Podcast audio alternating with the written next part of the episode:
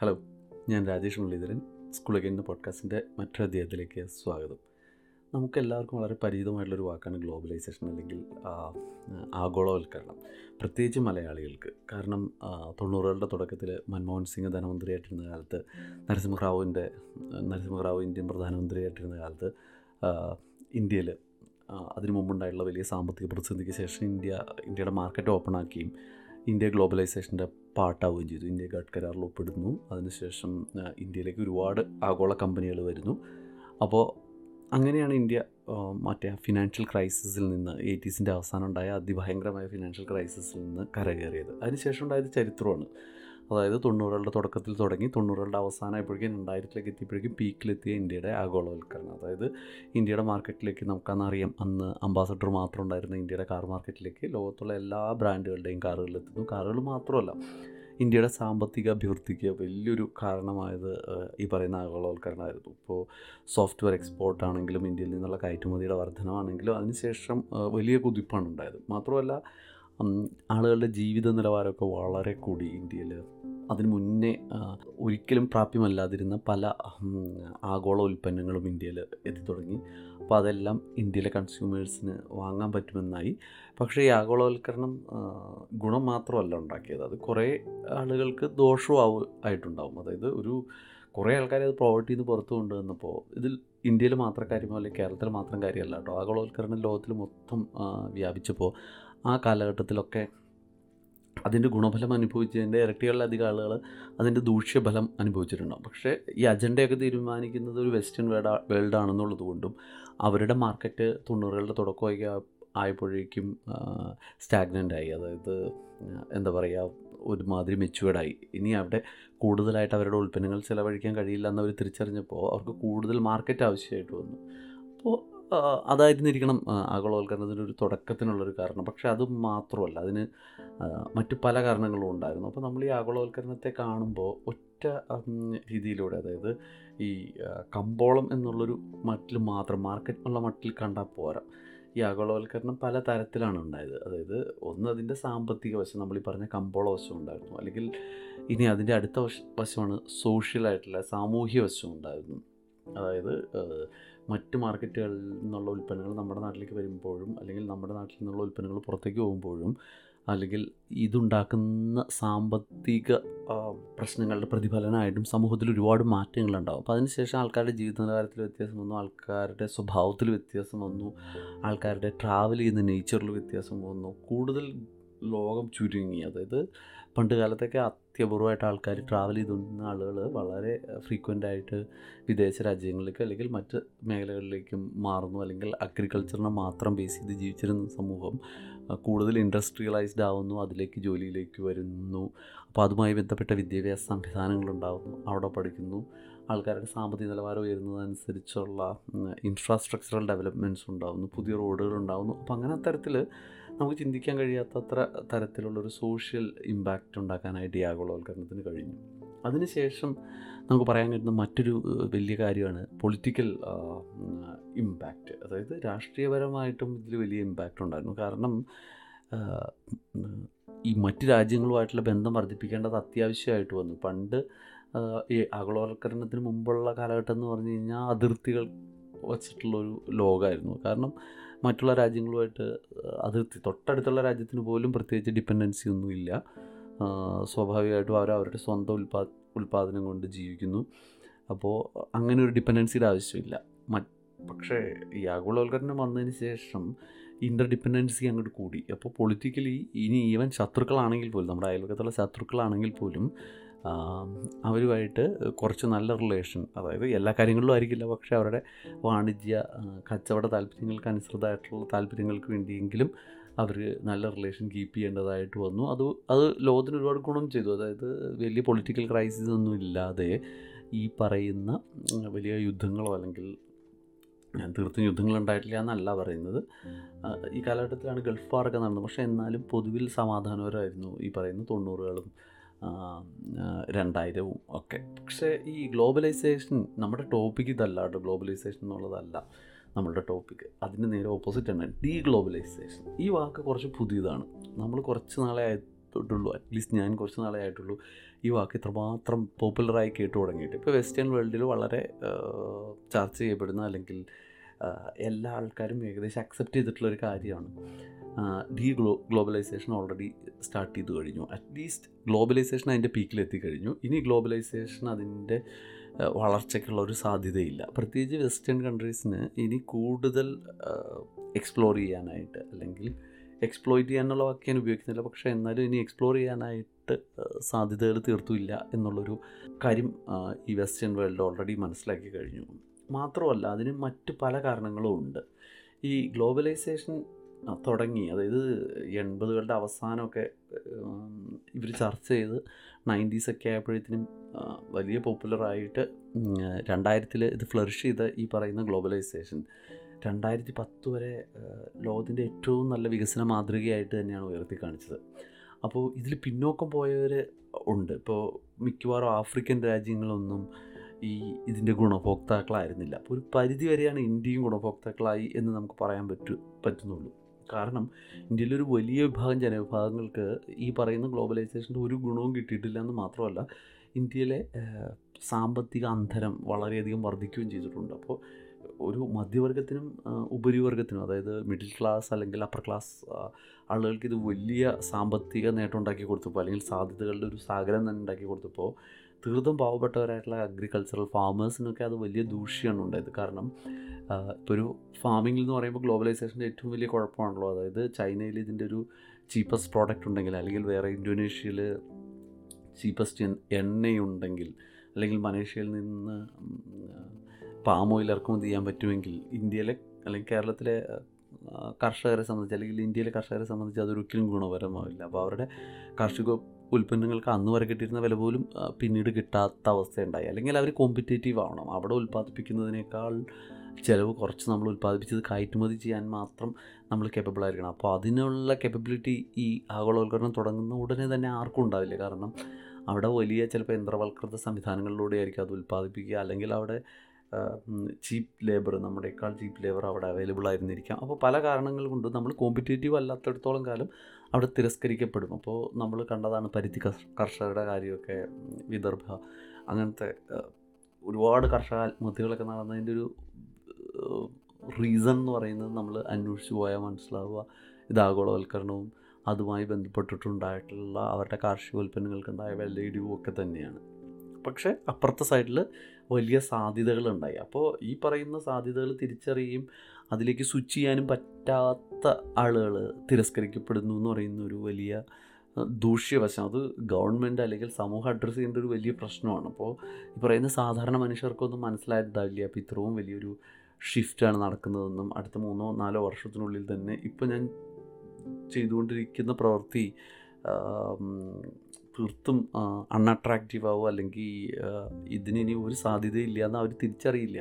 അവർ പിന്നെയും ചിലപ്പോൾ ഇത് വീണ്ടും അവരത് തന്നെ ആവർത്തിച്ചുകൊണ്ടിരിക്കുന്നുണ്ടാവും അവരെ ആരും തിരുത്താനോ അവരെ സഹായിക്കാനോ ഒന്നും ഒരു ആളും ഉണ്ടായിരുന്നുണ്ടാവില്ല ആ സമയത്തൊന്നും. അപ്പോൾ അവരിത് തിരിച്ചറിയപ്പെടാതെ അവർ വീണ്ടും വീണ്ടും ശ്രമിച്ചുകൊണ്ടിരിക്കുന്നു അവർ പരാജയപ്പെടുന്നു. അതിന്റെ കാരണം എന്താണെന്ന് പോലും ഇപ്പോൾ പോലും എനിക്ക് തോന്നുന്നില്ല. ഈ കർഷകർക്കൊന്നും ഇതിന്റെ ഒരു യഥാർത്ഥ റീസൺ മനസ്സിലായിട്ടുണ്ടാവും. ഈ ആഗോളവൽക്കരണം എങ്ങനെ അവർ ബാധിച്ചു എന്നുള്ളത്. അപ്പോൾ വ്യക്തിപരമായി പറയുകയാണെങ്കിൽ ഞാനൊക്കെ ആഗോളവൽക്കരണത്തിന്റെ ഒരു മറ്റൊരു സൈഡിൽ നിന്ന ആളാണ്. കാരണം അതുകൊണ്ട് ഒരുപാട് ഗുണങ്ങളുണ്ടായിട്ടുള്ള ആളാണ്. പക്ഷേ നമ്മൾ കണക്കിലെടുക്കേണ്ടത് ഒരു വ്യക്തിക്കോ അല്ലെങ്കിൽ സമൂഹത്തിൽ ഒരു ചെറിയ വിഭാഗത്തിനോ ഉണ്ടാകുന്ന നേട്ടമല്ലല്ലോ. ഒരു സമൂഹം എന്ന് പറയുമ്പോൾ എല്ലാവരും ഈക്വലായിട്ട് ജീവിക്കുന്ന അല്ലെങ്കിൽ ഏകദേശം അവർക്ക് ഒരേ ജീവിത നിലവാരം ഉണ്ടാവുന്ന ഒരു സമൂഹം ഉണ്ടാകുമ്പോഴേ ആ സമൂഹം എന്താ പറയുക ഡെവലപ്ഡായി എന്ന് നമുക്ക് പറയാൻ പറ്റത്തുള്ളൂ.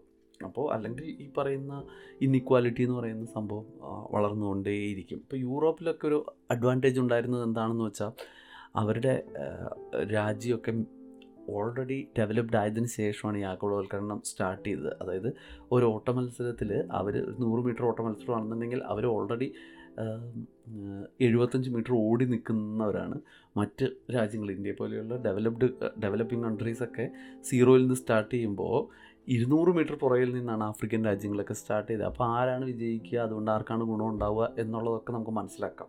പക്ഷേ കാലങ്ങൾ കടന്നുപോയി. വർഷങ്ങൾ കഴിഞ്ഞ് രണ്ടായിരത്തി പത്തൊക്കെ ആയപ്പോഴേക്കും നമ്മളൊക്കെ ഓടിക്കതച്ച് എഴുപത്തഞ്ച് മീറ്റർ ദൂരം ഇവരോടുന്നതിന്റെ ഇരട്ടി വേഗതയിൽ ഓടി ഇവരോടൊപ്പം എത്തിക്കഴിഞ്ഞപ്പോൾ ഇപ്പോൾ ഇതിന് നല്ല രീതിയിൽ കോമ്പീറ്റ് ചെയ്യാൻ പറ്റുന്ന പുതിയ സംവിധാനങ്ങൾ ഉദയം ചെയ്തു. അതായത് ഇപ്പോൾ ചൈന അല്ലെങ്കിൽ ഏഷ്യയിലെ പല രാജ്യങ്ങളെടുത്താലും ഈ പറയുന്ന വെസ്റ്റേൺ കൺട്രികളോട് നന്നായി കോമ്പീറ്റ് ചെയ്യാൻ പറ്റുന്ന തരത്തിലുള്ളൊരു മാർക്കറ്റായിട്ട് മാറി അല്ലെങ്കിൽ അവരുടെ ഉൽപ്പന്നങ്ങൾ അവർ നന്നായിട്ട് എക്സ്പോർട്ട് ചെയ്യുന്നു.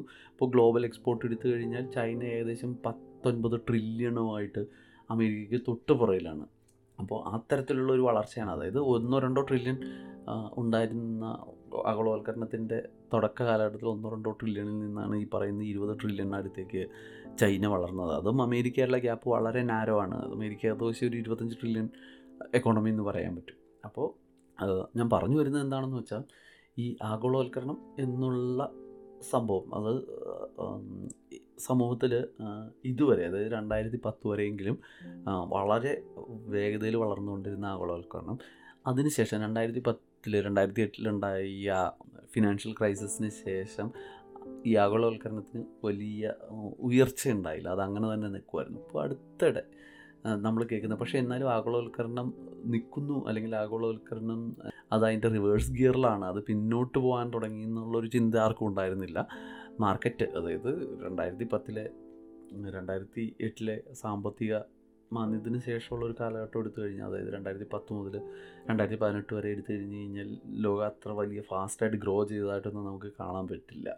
ഒരുപാട് ക്രൈസിസ് അതിനകത്ത് അതിന് ശേഷം ഉണ്ടായി. യൂറോപ്പിലാണെങ്കിലും ഇപ്പോൾ യൂറോ ക്രൈസിസ് എന്ന് പറയുന്ന രണ്ടോ മൂന്നോ രാജ്യങ്ങൾ ഗ്രീ ഗ്രീസ് ഉൾപ്പെടെയുള്ള രാജ്യങ്ങൾ ഫിനാൻഷ്യൽ ക്രൈസിസിലേക്ക് പോയിട്ട് അവർ ഇപ്പോഴും അവർ തിരികെ ഒന്നും വന്നിട്ടില്ല. അപ്പോൾ അത് അതുപോലെ തന്നെ ഗ്ലോബലി തന്നെ എടുത്താലും വലിയ ഗ്രോത്ത് ഒന്നും ഉണ്ടാക്കാനായിട്ട് കഴിഞ്ഞില്ല. അതിന് ശേഷമാണ് ഒരു രണ്ടായിരത്തി പത്തൊമ്പത് കഴിഞ്ഞ് രണ്ടായിരത്തി ഇരുപതായതോടുകൂടി കൊറോണ വരുന്നു. കൊറോണ വന്നതിനോട് ശേഷം ഈ പറയുന്ന ഡീ ഗ്ലോബലൈസേഷൻ എന്നുള്ളൊരു വാക്ക് വളരെ പോപ്പുലറായി നമ്മുടെ നാട്ടിലൊക്കെ ഇപ്പോൾ പയ്യെ പയ്യെ കേട്ടു തുടങ്ങി. ഇപ്പോൾ ഇന്ത്യൻ മീഡിയയിൽ ഞാൻ അത്രയും ഇത് അങ്ങോട്ട് പ്രൊമിനന്റ് ആയിട്ട് കേട്ടില്ല പക്ഷേ ഇപ്പോൾ യൂറോപ്യൻ മീഡിയയിലോ അല്ലെങ്കിൽ അമേരിക്കയിലെ സാമ്പത്തികമായ അല്ലെങ്കിൽ അതുമായി ബന്ധപ്പെട്ട ചർച്ചകളിലൊക്കെ ഇപ്പോൾ അവർ വളരെ പ്രാധാന്യത്തോടുകൂടി ചർച്ച ചെയ്യുന്ന ഒരു വിഷയമാണ് ഡീ ഗ്ലോബലൈസേഷൻ അപ്പോൾ അതിന്റെ ഒരു റീസൺ എന്ന് പറയുന്നത് ഈ മാർക്കറ്റ് സ്റ്റെബിലൈസ്ഡ് ആയി മറ്റ് കോമ്പറ്റേറ്റീവ് ആയിട്ടുള്ള രാജ്യങ്ങൾ ഉയർന്നു വന്നു. അപ്പോൾ അമേരിക്കൻ മാർക്കറ്റിന് അതിനോട് കോമ്പീറ്റ് ചെയ്യാൻ പറ്റില്ല അല്ലെങ്കിൽ യൂറോപ്യൻ മാർക്കറ്റിനോട് കോമ്പീറ്റ് ചെയ്യാൻ പറ്റില്ല എന്നുള്ളത് മാത്രമല്ല ഈ പറഞ്ഞ ഡീ ഗ്ലോബലൈസേഷനെ ട്രിഗർ ചെയ്യുന്ന കാര്യം എന്നാണ് എനിക്ക് തോന്നുന്നത്. അതിന് നമ്മൾ ആദ്യം പറഞ്ഞ ഗ്ലോബലൈസേഷന്റെ മൂന്ന് വശങ്ങൾ അതായത് economic social and political reasons പറഞ്ഞു. പക്ഷേ അതിനകത്തൊരു പ്രധാന റീസൺ തന്നെയാണ് ഈ പൊളിറ്റിക്കൽ റീസൺ എന്ന് പറയുന്നത്. കാരണം ഈ ഗ്ലോബലൈസേഷൻ വന്ന് അത് ഫ്ലറിഷ് ചെയ്ത് ലോകം മൊത്തം വ്യാപിച്ചതോടുകൂടി വളരെ വലിയ ഡിപ്പെൻഡൻസിയാണ് മിക്ക രാജ്യങ്ങൾക്കും അവരുടെ അവരുമായിട്ട് അത്ര സൗഹൃദത്തിലുള്ള അല്ലാത്ത രാജ്യങ്ങളായിട്ടുള്ളത്. ഇപ്പോൾ യൂറോപ്പ് തന്നെ എടുത്തു കഴിഞ്ഞാൽ വലിയ അത്ഭുതമാണ്. റഷ്യയായിട്ടുള്ള ഓയിലിന്റെ ഡിപ്പെൻഡൻസി. അതായത് റഷ്യയിൽ നിന്ന് ഇത്രയും കാലം പൈപ്പ് ലൈൻ വഴിയാണ് യൂറോപ്പിലേക്ക് ഓയിൽ വരുന്നത്. അത് it was taken for granted. അത് സ്വാഭാവികമായിട്ട് സംഭവിക്കുന്ന ഒരു കാര്യമായിട്ടാണ് ഇതുവരെ യൂറോപ്പിൽ മൊത്തത്തിൽ എടുത്തിരുന്നത്. കാരണം അവരുടെ അടുത്ത് ഓയിലുണ്ട് നമ്മളുടെ കയ്യിൽ പൈസയുണ്ട്. അപ്പോൾ നമ്മുടെ കയ്യിൽ പൈസ ഉള്ളിടത്തോളം കാലം അവർക്ക് യൂറോപ്പിന് ഓയിൽ തരാതിരിക്കാൻ കഴിയില്ല. മാത്രമല്ല അവർക്ക് വേറെ മാർക്കറ്റും ഇല്ല എന്നാണ് യൂറോപ്പ് ധരിച്ചിരുന്നത്. പക്ഷേ ഇപ്പോൾ ഒരു നമുക്കറിയാം ഉക്രൈൻ വാറിന് ശേഷം റഷ്യ ഓയിലൊരു വെപ്പണായിട്ട് ഉപയോഗിക്കുകയാണ്. അപ്പോൾ അവർ ഓയിൽ കൊടുക്കില്ല എന്ന് പറഞ്ഞു കഴിഞ്ഞാൽ ഇതിൽ പെട്ടു. അതായത് യൂറോപ്പിൽ ഇനി ഒരു വിധത്തിലും ഒരു ദിവസം പോലും ജീവിക്കാൻ കഴിയാത്തത്ര ക്രൈസിസ് അല്ലേ ഉണ്ടാകുന്നത് കാരണം വലിയ തണുപ്പിൽ ഈ ഗ്യാസ് ഇല്ലാതെ വീട് ചൂടാക്കാൻ പറ്റില്ല. മാത്രമല്ല ഗ്യാസിന്റെ ഡിപ്പെൻഡൻസി എന്ന് പറയുന്നത് വീട് ചൂടാക്കാൻ മാത്രമല്ലല്ലോ. ഇത് പല ഇൻഡസ്ട്രിയൽ ആവശ്യങ്ങൾക്ക് ഉപയോഗിക്കുന്നുണ്ട്. അപ്പോൾ ഇവരുടെ ഈ ഗ്രോത്ത് എഞ്ചിൻ എന്ന് പറയുന്നത് തന്നെ ഇൻഡസ്ട്രിയുടെ പ്രവർത്തനമാണ്. അവിടെ ഉൽപ്പാദിപ്പിക്കുന്ന സാധനങ്ങൾ കയറ്റുമതി ചെയ്യുന്നതാണ് വരുമാനം. അതായത് വലിയ തോതിൽ കയറ്റുമതിയെ ഡിപ്പെൻഡ് ചെയ്യുന്ന രാജ്യങ്ങളാണ് ഇതെല്ലാം. അപ്പോൾ ഈ പറയുന്ന കയറ്റുമതി ഉണ്ടാവണമെങ്കിൽ ചീപ്പായിട്ട് ഗ്യാസും ഓയിലും കിട്ടിയേ പറ്റൂ. അതാണ് ഇതിന്റെ ഒരു ചാലകശക്തി എന്ന് പറയുന്നത്. അപ്പോൾ അതില്ലാതെ വന്നതോടുകൂടി വലിയ ബുദ്ധിമുട്ടുണ്ടാവും. അപ്പോൾ ഇവരതിനൊരു ഓൾട്ടർനേറ്റീവ് ഒന്നും ചിന്തിച്ചിട്ടേ ഇല്ല. ഇനിയിപ്പോൾ നമ്മൾ പറയുവാണെങ്കിൽ വലിയൊരു മറ്റൊരു ഡിപ്പെൻഡൻസിയാണ് ചൈനയായിട്ടുള്ള ഡിപ്പെൻഡൻസി ഇപ്പോൾ നമുക്ക് ഇന്ത്യയിൽ തന്നെ എടുത്താൽ കേരളത്തിൽ തന്നെ എടുത്താൽ നമുക്ക് മനസ്സിലാക്കാവുന്നതേ ഉള്ളൂ. ഇപ്പോൾ ഇന്ത്യയിൽ ചൈനയിൽ നിന്നുള്ള പ്രൊഡക്റ്റ് എല്ലാം ഇറക്കുമതി നിരോധിച്ചു എന്ന് കരുതുക. അതിനുള്ള ഒരു സാധ്യത ഞാൻ കാണുന്നില്ല. കാരണം ഇന്ത്യയിലെ മൊബൈൽ ഫോൺ മുതൽ ഉപ്പ് തൊട്ട് കർപ്പൂരം വരെ നമ്മൾ ഇറക്കുമതി ചെയ്യുന്നത് ചൈനയിൽ നിന്നാണ്. അപ്പോൾ അതിനൊരു ഓൾട്ടർനേറ്റീവ് നമ്മുടെ നാട്ടിൽ ചിന്തിച്ചിട്ട് പോലുമില്ല. കാരണം എന്താണെന്ന് വെച്ചാൽ ചൈനയുമായിട്ട് കോമ്പീറ്റ് ചെയ്തിട്ട് ആ പ്രൈസിൽ ആ ക്വാളിറ്റിയിൽ ആ പ്രോഡക്റ്റ് ഉണ്ടാക്കിയെടുക്കുക എന്ന് പറയുന്നത് നമ്മുടെ നാട്ടിന്റെ സംവിധാനം അനുസരിച്ചിട്ട് ഈസി അല്ല. മാത്രമല്ല ചൈനയിൽ നിന്ന് ആ പ്രോഡക്റ്റ് നമ്മുടെ ആവശ്യത്തിന് വളരെ ഈസി ആയിട്ട് കിട്ടുന്നുമുണ്ട്. അപ്പോൾ നമ്മൾ അതിനെപ്പറ്റി ചിന്തിച്ചിട്ടേ ഇല്ല. അപ്പോൾ ഓൾ ഓഫ് എ സഡൻ ഈ ഡീ ഗ്ലോബലൈസേഷൻ സാധ്യമാവില്ല പക്ഷേ ഇതിനൊരു പൊളിറ്റിക്കൽ വശമുണ്ട്. ഇപ്പോൾ ഒരു റഷ്യ പോലെ തന്നെ ഇപ്പോൾ ഒരു ചൈനയിൽ നിന്നുള്ളൊരു മറ്റൊരു ഡിപ്പെൻഡൻസിയാണ് ഇപ്പോൾ യൂറോപ്പിന് റയർ എർത്ത് മുതൽ മരുന്നുകൾ ഉണ്ടാക്കാനുള്ള കെമിക്കൽ കെമിക്കൽസ് വരെയുള്ള സംഭവങ്ങൾ ചൈനയിൽ നിന്നാണ് ഇറക്കുമതി ചെയ്യുന്നത്. അതിന്റെ ഡിപ്പെൻഡൻസി എന്ന് പറയുന്നത് ninety eight to ninety nine percentage ആണ്. നമുക്കറിയാം ഈ റയർ എർത്ത് മെറ്റൽ എന്ന് പറയുന്നത് ഇല്ലാതെ ഇനിയുള്ള സമൂഹത്തിന് ജീവിക്കാനേ സാധ്യമല്ല. അപ്പോൾ ഈ ലോകത്തിന്റെ വളർച്ച എന്ന് പറയുന്നത് തന്നെ ഈ റയർ എർത്ത് മെറ്റലിനെ ഡിപ്പെൻഡ് ചെയ്തിട്ടാണ് ഇരിക്കുന്നത് അല്ലേ? അതായത് പലതരം ഇൻഡസ്ട്രിയൽ ആപ്ലിക്കേഷൻസിന് ഇത് ആവശ്യമുണ്ട്. ഇപ്പോൾ ഒരുമാതിരിപ്പെട്ട എല്ലാ ഇലക്ട്രോണിക് കോമ്പണൻസ് ഉണ്ടാക്കാനും ഇത് ആവശ്യമുണ്ട്.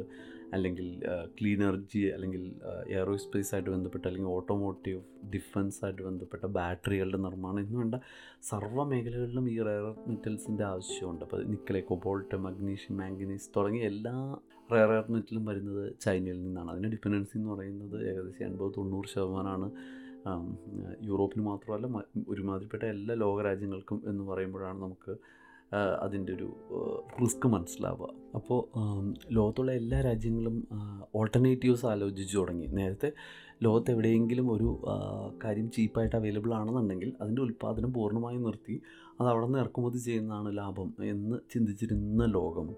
ഇനി മുതൽ ആ ഡിപ്പെൻഡൻസി കുറച്ചിട്ട് നമ്മുടെ തദ്ദേശീയമായിട്ട് ലോക്കലൈസ്ഡ് ആയിട്ട് ഈ പറയുന്ന എന്ത് കാര്യമാണെങ്കിലും ഈവൻ ഇതിലും ചീപ്പായിട്ട് അവൈലബിൾ ആണെങ്കിലും ഇനി ഒരവസരത്തിൽ അത് കിട്ടാതെ വന്നു കഴിഞ്ഞാൽ ഉണ്ടാവുന്ന പ്രോബ്ലംസ് അവോയ്ഡ് ചെയ്യാനായിട്ട് ലോക്കലൈസ് ചെയ്യാനായിട്ടുള്ള ശ്രമം നടത്തിക്കൊണ്ടിരിക്കുകയാണ്.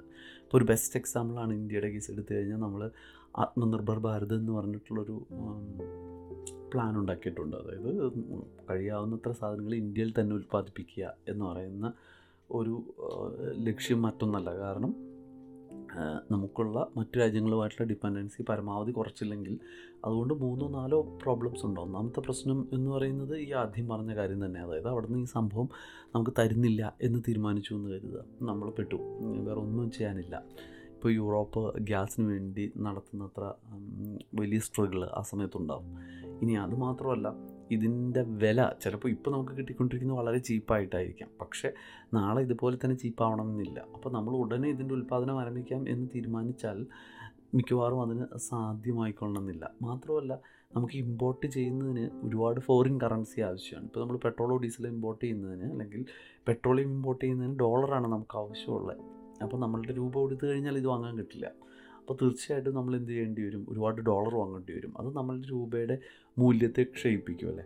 അപ്പോൾ ഈ പറയുന്ന പല ഡ്രോബാക്സും ഈ പറയുന്ന ചീപ്പ് ഉണ്ട്. അപ്പോൾ ചിലപ്പോൾ നമുക്ക് ഇപ്പോൾ കാണുന്ന താൽക്കാലികമായിട്ടുള്ള ലാഭമല്ല ഇൻ ലോങ് റണ്ണിൽ ഉണ്ടാവുക. അപ്പോൾ ഈ പറയുന്ന ഇപ്പോൾ എല്ലാ കാര്യങ്ങളും ലോക്കലൈസ് ചെയ്യാൻ പറ്റില്ല. പക്ഷേ അതിനുള്ള ഓൾട്ടർനേറ്റീവ് കണ്ടെത്തുക പരമാവധി ഇന്റർഡിപ്പെൻഡൻസി കുറയ്ക്കുക. ഇനി അത് സാധ്യമല്ലെങ്കിൽ പല സോഴ്സുകളിൽ നിന്നുണ്ടാക്കുക. ഇപ്പോൾ ഒരു യൂറോപ്പിൽ നിന്ന് മാത്രമായിരിക്കും അത് ചിലപ്പോൾ ഇമ്പോർട്ട് ചെയ്യുന്നത്. ചിലപ്പോൾ ആഫ്രിക്കയിൽ നിന്നോ അല്ലെങ്കിൽ ഓസ്ട്രേലിയയിൽ നിന്നോ ഇമ്പോർട്ട് ചെയ്യാനായിട്ട് ശ്രമിക്കുക. അപ്പോൾ ഇത്തരത്തിലുള്ള ഡൈവേഴ്സിഫിക്കേഷൻ അല്ലെങ്കിൽ ലോക്കലൈസേഷൻ ഈ തരത്തിലേക്ക് പോയിക്കൊണ്ടിരിക്കുകയാണ്. അപ്പോൾ അതിനെയാണ് പൊതുവിൽ ഈ ഡീ ഗ്ലോബലൈസേഷൻ എന്നുള്ള വാക്കുകൊണ്ട് അവർ അർത്ഥമാക്കുന്നത്.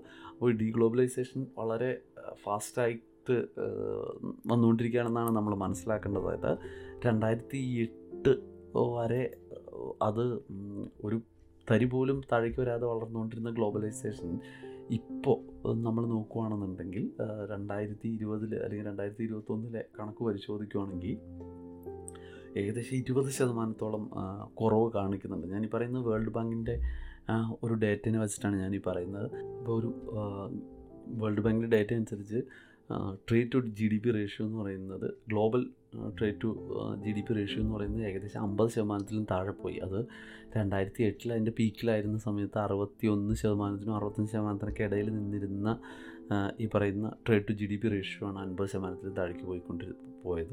അത് വീണ്ടും താഴേക്ക് തന്നെ പോയിക്കൊണ്ടിരിക്കുകയാണ്. അപ്പോൾ അത് വലിയ തോതിൽ ഞാൻ പൂർണമായും ഇല്ലാതാവും എന്നല്ല പറയുന്നത്. Global interdependency it will stay there അത് എന്തായാലും അവിടെ ഉണ്ടാവും. പക്ഷേ അതിന് ഡിപ്പെൻഡൻസി കുറഞ്ഞു വരും. മിക്ക രാജ്യങ്ങളും ലോക്കലൈസ് ചെയ്യാനോ അല്ലെങ്കിൽ തദ്ദേശീയമായി ഉൽപ്പാദിപ്പിക്കാനോ അല്ലെങ്കിൽ മറ്റ് പല രാജ്യങ്ങളിൽ നിന്നും സോഴ്സ് ചെയ്യാനോ ശ്രമിക്കും. അപ്പോൾ നമ്മളിപ്പോൾ ഗ്ലോബലൈസേഷന്റെ ഒരു ഫിനാൻഷ്യൽ സൈഡിന്റെ ഡീ ഗ്ലോബലൈസേഷനാണ് പറഞ്ഞത്. പിന്നെ അതിന്റെ മറ്റൊരു വശം നമ്മൾ പറയുകയാണെന്നുണ്ടെങ്കിൽ ഒരു സോഷ്യൽ ഇമ്പാക്റ്റ് എടുത്താൽ. ഇപ്പോൾ ഒരു ഗ്ലോബലൈസേ ഗ്ലോബലൈസേഷൻ വന്നതിന് ശേഷം ലോകത്തെ ആൾക്കാർ അങ്ങോട്ടും ഇങ്ങോട്ടും ട്രാവൽ ചെയ്യുന്നതിന്റെ റെസ്ട്രിക്ഷൻസ് ഒക്കെ വളരെ കുറഞ്ഞു വന്നിരുന്നു.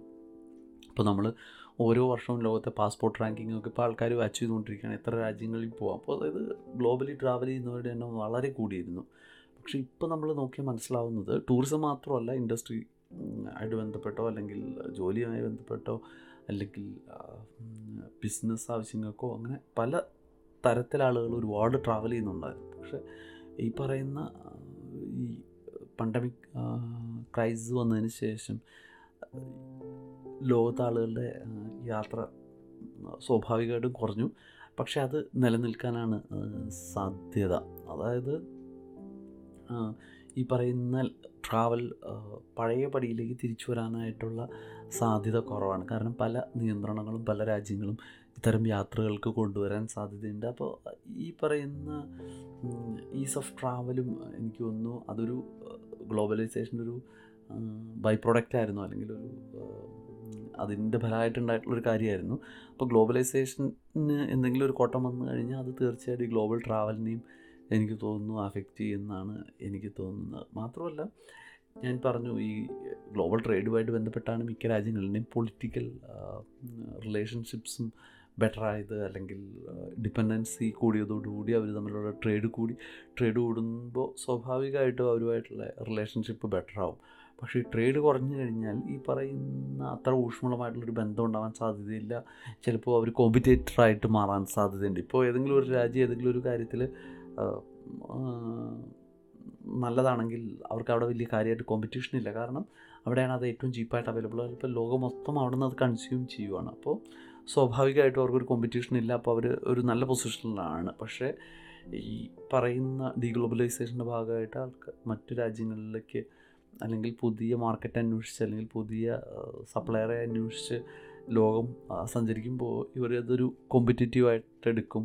അത് അവരുടെ പൊളിറ്റിക്കൽ റിലേഷൻഷിപ്പിനെ അപ്പോൾ ഞാൻ പറയുന്ന വ്യക്തികൾ തമ്മിലല്ല ഈ പറയുന്ന രാജ്യങ്ങൾ തമ്മിലുള്ള റിലേഷൻഷിപ്പിനെ ബാധിക്കാൻ സാധ്യതയുണ്ട്. അപ്പോൾ അതൊരു ഡീസ്റ്റെബിലൈസ് ചെയ്യുന്ന കാര്യമായിരിക്കും. കുറച്ച് ലോകത്തിന്റെ ഒരു അക്രമത്തിലൊരു മാറ്റം വരാൻ സാധ്യതയുണ്ട്. അപ്പോൾ ഈ പറയുന്ന കാര്യത്തെ ഡീഗ്ലോബലൈസേഷനെ നമ്മൾ എത്രമാത്രം സീരിയസ് ആയിട്ട് എടുക്കുന്നു എന്നുള്ളത് വളരെ ഇമ്പോർട്ടന്റ് ആണ്. അപ്പോൾ നമ്മുടെ ഇന്ത്യയിലും അല്ലെങ്കിൽ കേരളത്തിലൊക്കെ വളരെ കാര്യമായിട്ട് ചർച്ച ചെയ്യപ്പെടേണ്ടതാണ് ഈ ഗ്ലോ ഡീഗ്ലോബലൈസേഷൻ എങ്ങനെയാണ് നമ്മളെ ബാധിക്കാൻ പോവുക? അപ്പോൾ ഏതൊക്കെ കാര്യത്തിലാണ് നമ്മൾക്ക് കൂടുതൽ ഗ്രോത്ത് ഉണ്ടാവാൻ പോകുന്നത് അല്ലെങ്കിൽ ഏതൊക്കെ കാര്യത്തിലാണ് നമ്മളത് ഈ ഗ്ലോബലൈസേഷൻ ഉണ്ടായപ്പോൾ നമുക്കുണ്ടായിട്ടുള്ള അതേ കാര്യങ്ങൾ തന്നെ ഈ ഡീഗ്ലോബലൈസേഷൻ വരുമ്പോഴും സംഭവിക്കും. അപ്പോൾ അത് ശരിക്കും പഠന വിധേയമാക്കേണ്ട കാര്യമാണ്. അത് ഓരോ സമൂഹത്തെയും എങ്ങനെ ബാധിക്കുമെന്ന് പഠിക്കണം. ഞാൻ പറഞ്ഞല്ലോ തുടക്കത്തിൽ തന്നെ ഞാൻ പറഞ്ഞു ഗ്ലോബലൈസേഷൻ ഉണ്ടായപ്പോൾ പിന്തള്ളപ്പെട്ട ആയിരക്കണക്കിന് പതിനായിരക്കണക്കിന് ലക്ഷക്കണക്കിന് മനുഷ്യർ ഉണ്ട്. അവരുടെ ജീവിത നിലവാരം ഒരുപാട് താഴേക്ക് പോയി. അതിന്റെ ഒരു പ്രധാന കാരണം ഗവൺമെന്റ് അതിന് വേണ്ടിയിട്ടുള്ള നടപടികൾ എടുത്തില്ല അല്ലെങ്കിൽ അവരെ പറ്റി പഠനം നടത്തിയില്ല അവർ ബാധിക്കാൻ സാധ്യതയുള്ള സമൂഹത്തെ ഐഡന്റിഫൈ ചെയ്തില്ല അവരെ ട്രെയിൻ ചെയ്തില്ല അവരെ ട്രാൻസ്ഫോം ചെയ്തില്ല എന്നുള്ളത് കൊണ്ടാണ് അവർ പിന്തള്ളപ്പെട്ടത്. അപ്പോൾ അവർക്കത് എല്ലാം എല്ലാവർക്കും വായിച്ച് പഠിച്ച് സ്വയം ട്രാൻസ്ഫോം ചെയ്യാനൊന്നും പറ്റില്ല അല്ലേ? ഇപ്പോൾ ഒരു സാധാരണ കർഷകനെ സംബന്ധിച്ച് ഈ പറയുന്ന കാര്യങ്ങളൊക്കെ മനസ്സിലാക്കുക എന്ന് പറയുന്നത് അസാധ്യം ബുദ്ധിമുട്ടുള്ള കാര്യമാണ്. പക്ഷേ അവരെ സംരക്ഷിക്കേണ്ട ചുമതല സമൂഹത്തിനുണ്ട്. സമൂഹം എന്ന് പറയുമ്പോൾ അത് വലിയൊരു ഭാഗം ചെയ്യേണ്ടത് ഗവൺമെന്റാണ് അപ്പോൾ അത്തരത്തിലുള്ള പഠനമോ പ്രവർത്തനങ്ങളോ ചർച്ചകളോ ഒന്നും നമ്മുടെ നാട്ടിൽ നടക്കുന്നില്ല. നമ്മൾ ഇപ്പോഴും ചർച്ച ചെയ്തുകൊണ്ടിരിക്കുന്നത് ഡേ ടു ഡേ പൊളിറ്റിക്സാണ് ഒരു ദിവസത്തെ പോലും വയസ്സില്ലാത്ത പൊളിറ്റിക്സാണ് ചർച്ച ചെയ്തുകൊണ്ടിരിക്കുന്നത്. പക്ഷേ ആൾക്കാരുടെ ജീവിതത്തെ ബാധിക്കുന്ന പിറ്റേ ദിവസം മുതലുള്ള ആൾക്കാരുടെ ജീവിത നിലവാരത്തെ ബാധിക്കുന്ന അവരുടെ വരുമാനത്തെ ബാധിക്കുന്ന അവരുടെ വിദ്യാഭ്യാസത്തെ ബാധിക്കുന്ന സമൂഹത്തെ മൊത്തം ബാധിക്കാൻ സാധ്യതയുള്ള വലിയ ഈ മാറ്റത്തെ ഒരു പരിധിവരെ അറിഞ്ഞിട്ട് പോലുമില്ല നമ്മളുടെ സമൂഹം. മാത്രമല്ല ഇതിനോടൊപ്പം നമ്മൾ കൂട്ടി വായിക്കേണ്ട ഒരു മറ്റൊരു വലിയ പ്രതിസന്ധിയാണ് ഈ ഗ്ലോബൽ വാർമിംഗ്. അപ്പോൾ അതിനെതിരെയുള്ള നടപടികളൊക്കെ ലോകരാജ്യങ്ങൾ ആരംഭിച്ചു കഴിഞ്ഞു.